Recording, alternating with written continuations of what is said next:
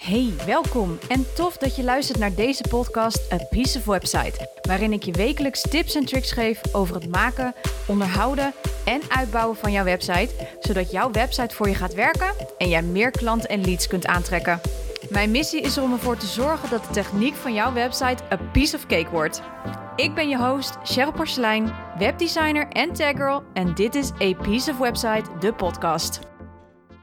Hey, tof dat je weer luistert. En als je nieuw bent, van harte welkom natuurlijk bij deze gloednieuwe podcastaflevering. Leuk dat je luistert en dankjewel ook natuurlijk daarvoor. Ja, en uh, het gaat wel echt hard door met de afleveringen, maar we gaan het vandaag eens een keer hebben over e-mailmarketing. Daar heb ik het al een tijdje niet meer over gehad. We hebben natuurlijk altijd alles over websites en noem het maar op, maar vandaag wil ik het echt even hebben over e-mailmarketing. Ga ik je natuurlijk allemaal vertellen waarom. Uh, maar laten we beginnen met wat ik altijd heel veel te horen krijg. E-mailmarketing is dood. Nou, ik kan je verzekeren dat is het zeker niet. Sterker nog, um, het is nog altijd het meest effectieve manier om klanten te krijgen. En natuurlijk, weet je, als ik voor iedere nieuwsbrief die ik ondertussen krijg in mijn inbox een euro ontving, dan was ik nu steenrijk geworden. Dat kan ik je echt op een blaadje geven. maar soms, ja, ontvang ik een e-mail waar ik mij oprecht voor heb ingeschreven. Uh, die waardevol is. En dat is ook de, de rode draad van, van vandaag. Hè? En waarvan ik zoiets had van: oh, wat ik nu ontvangen heb, dat vind ik echt heel erg interessant. En of het nu gaat om een interessant blogartikel, een bepaalde weggever, een goede tip voor mijn bedrijf bijvoorbeeld. Deze persoon of personen die, ja, die hebben, zijn, hebben uiterste best gedaan om ervoor te zorgen dat het echt geen spam is. En op die manier wordt e-mailmarketing heel interessant, maar vooral ook effectief. Nou, ik gebruik het in mijn eigen strategie ook. Ik ben heel eerlijk, ik ben uh, de iets mindere consistente persoon als het om e-mailmarketing gaat. Maar dat was, uh, uh, ja, een, iets wel waar ik de, heel erg mee aan de slag wil gaan. Dus ik ga je vandaag vijf um, ja, goede redenen geven waarom je een, een maillijst moet bouwen. En uh, daarna hoop ik natuurlijk dat je hier wat mee kan. En dat jij ook zoiets hebt van, nou, e-mailmarketing is toch best wel interessant inderdaad. Dus laten we er gewoon eens induiken. We beginnen natuurlijk met de allereerste. Het is een van de weinige marketingplatformen die jij beheert. Nou, ben jij je trouwe luisteraar van deze podcast, dan heb jij vast wel zoiets van: oh, dan gaat ze weer met die Facebook en die social media platformen. Ja, daar kom ik weer. Want hoewel Facebook en Instagram echt geweldige platformen zijn om je content en om je aanbod te promoten en om te connecten met potentiële klanten, die platformen zijn niet van jou. Hè, maar belangrijker nog, mocht Facebook bedenken om ermee te stoppen, en om wat voor reden dan ook, hè, je kan daar nooit van uitgaan dat dat niet zal gebeuren, dan is alles wat je hebt opgebouwd in één klap weg. Ik heb daar wel een, eh, een andere voorbeeld van. Dat was van een uh, bedrijf, nou, van MailerLite. Uh, dat is een, een e-mailmarketing systeem dat ik heel erg fijn en vaak gebruik. En die, ja, die waren ineens geblokkeerd op Facebook. Want volgens Facebook hadden zij nepnieuws verspreid. Nou, en ik kan me nog vaak herinneren dat het een bericht bleek te zijn over een nieuwe feature of iets dergelijks wat zij um, hadden gelanceerd binnen hun bedrijf. Uh, voor nieuwsbrieven bijvoorbeeld. En dat betekende dat de, dit platform met meer dan 10.000 volgers gewoon in één klap werd geblokkeerd en gewoon in één klap weg was. Ja, dan is het toch zaak dat je goed gaat kijken van hoe kan ik dan op een andere manier nog steeds mijn publiek blijven bereiken. Nou, e-mailmarketing is daar dus één, één manier van. Maar we zijn dus met die, met die social media platformen, we zijn ten eerste natuurlijk altijd overgeleverd aan algoritmes, hè, waar we geen, bijna geen invloed op kunnen uitoefenen, tenzij we daar flink voor betalen. Um, en ten tweede, als Facebook tegenwoordig besluit dat jij nepnieuws verspreidt, om wat voor reden dan ook, ook al is dat helemaal niet waar, dan ben je dus gewoon je pagina kwijt. Ben je al je volgers kwijt. Super zonde. Social media is verder geweldig hoor. Ik bedoel, je moet het zeker gebruiken, maar ik gebruik het echt als een verlengstuk van mijn marketingstrategie. Naast de platformen waar ik dus wel controle over heb, dus mijn website, mijn e-maillijst en tegenwoordig dus ook mijn podcast. Nou, wanneer je een e-mail stuurt naar iedereen in je e-maillijst, dan krijgt iedereen die meteen in de inbox. En mocht er om een of andere reden iets gebeuren met een social media platform, dan heb jij nog steeds je e-maillijst waar jij dus je updates of je interessante en waardevolle content, naar, content naartoe kan sturen. Dus je hebt daarmee creëer je een andere manier waardoor je dus niet afhankelijk bent van social media. En je kunt dus nog steeds je potentiële klanten bereiken, ook al eh, heb jij bijvoorbeeld geen social media meer. Nog een leuk voorbeeld hierbij. Uh, Lou die ken ik via B-School. Ik heb bij haar een, een bonus traject gedaan toen ik in B-School was ingestapt in 2017. Ja, dat is alweer een tijdje geleden.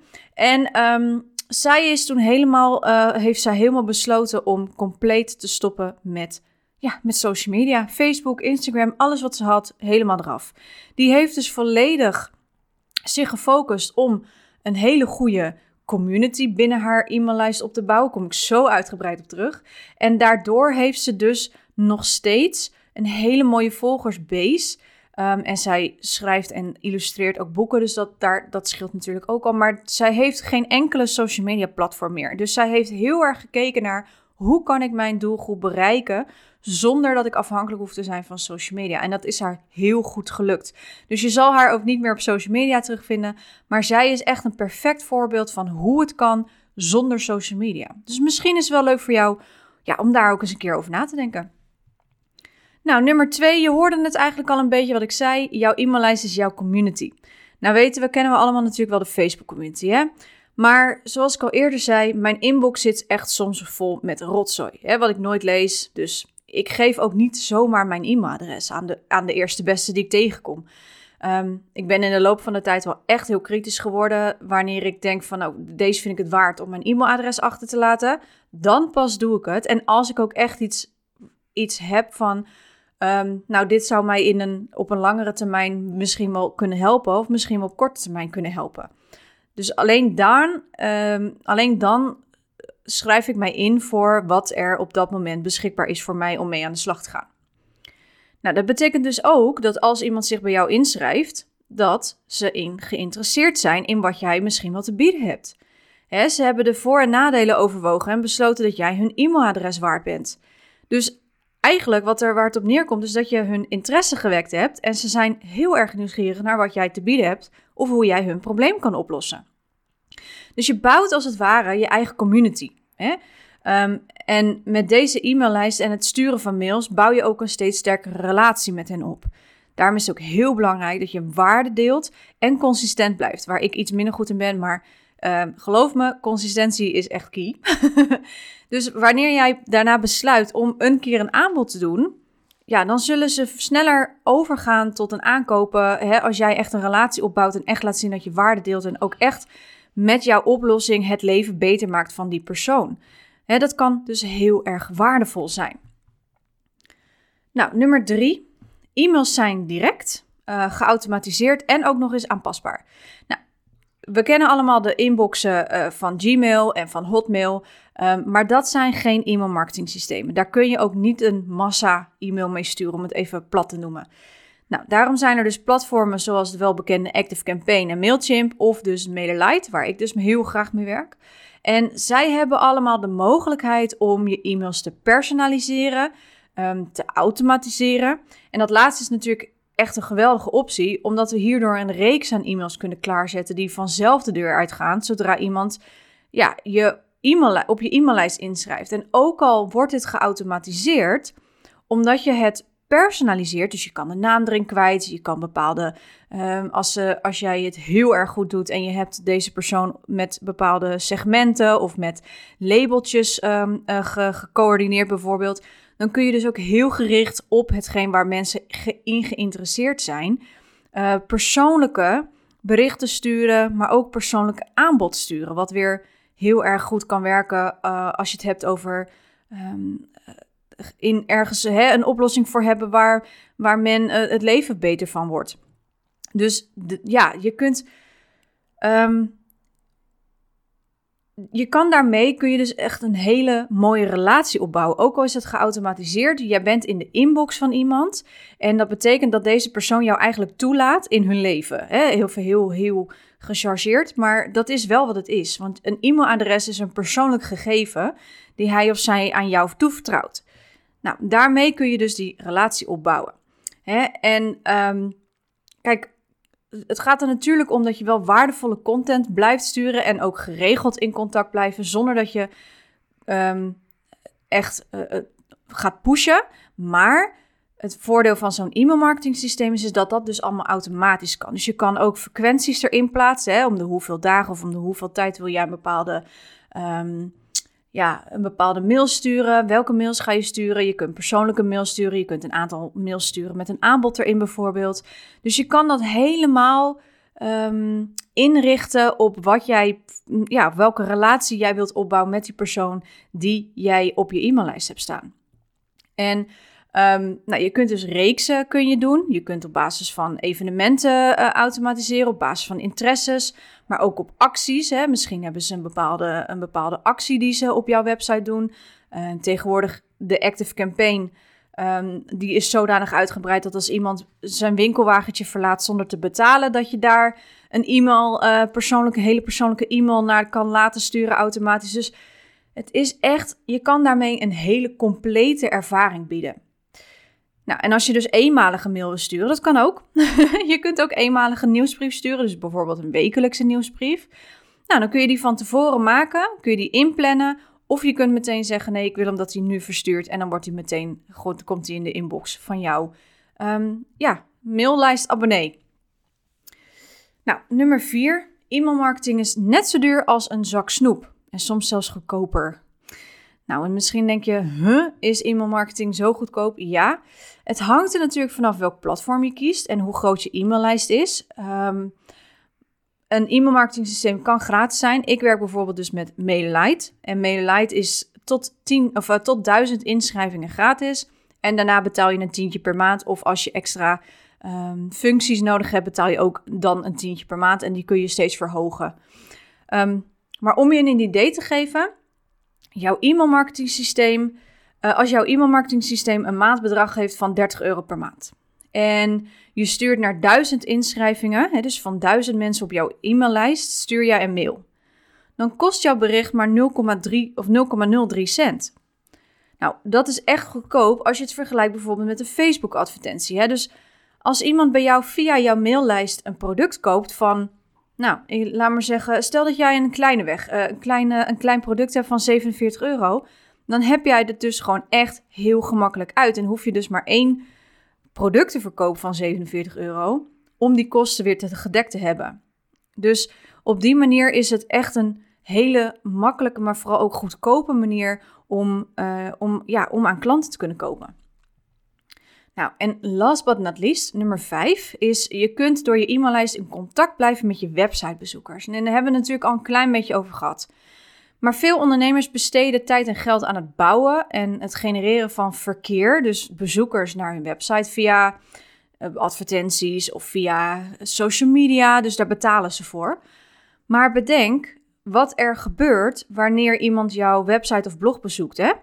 Dus daar moet je goed even over nadenken. Um, ze kunnen bijvoorbeeld uh, lezen uh, over jou, maar ze kunnen bijvoorbeeld ook je blogs lezen.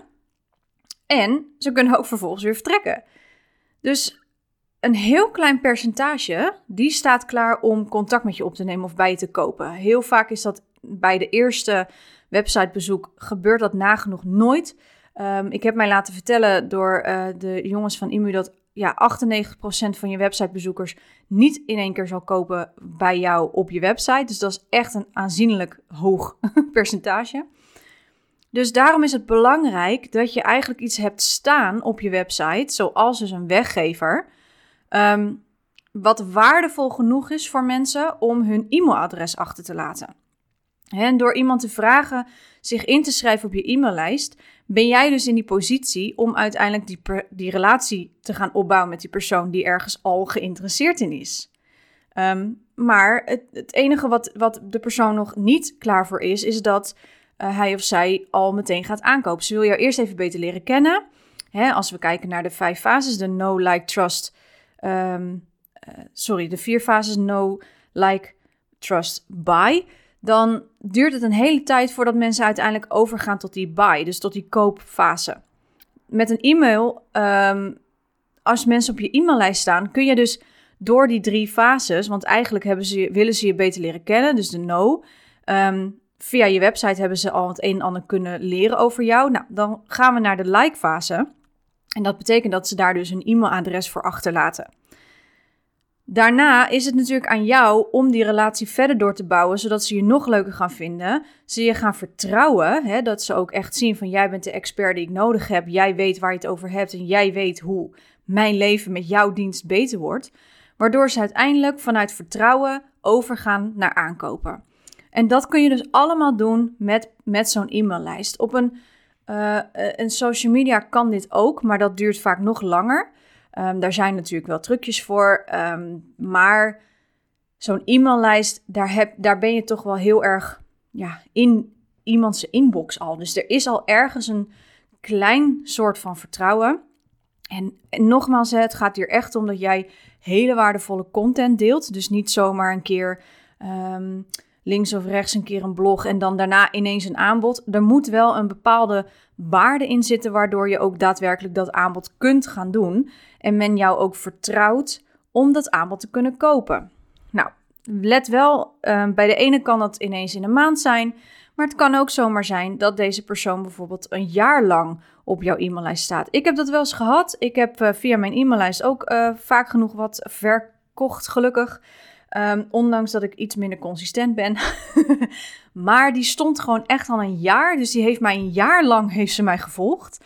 Um, en heeft het een jaar geduurd voordat ze uiteindelijk zoiets had van... ja, jij kan mij helpen mijn, uh, mijn problemen op te lossen... of jouw dienst kan mij helpen om bepaalde eh, problemen in mijn leven te verbeteren. Nou, noem het maar op.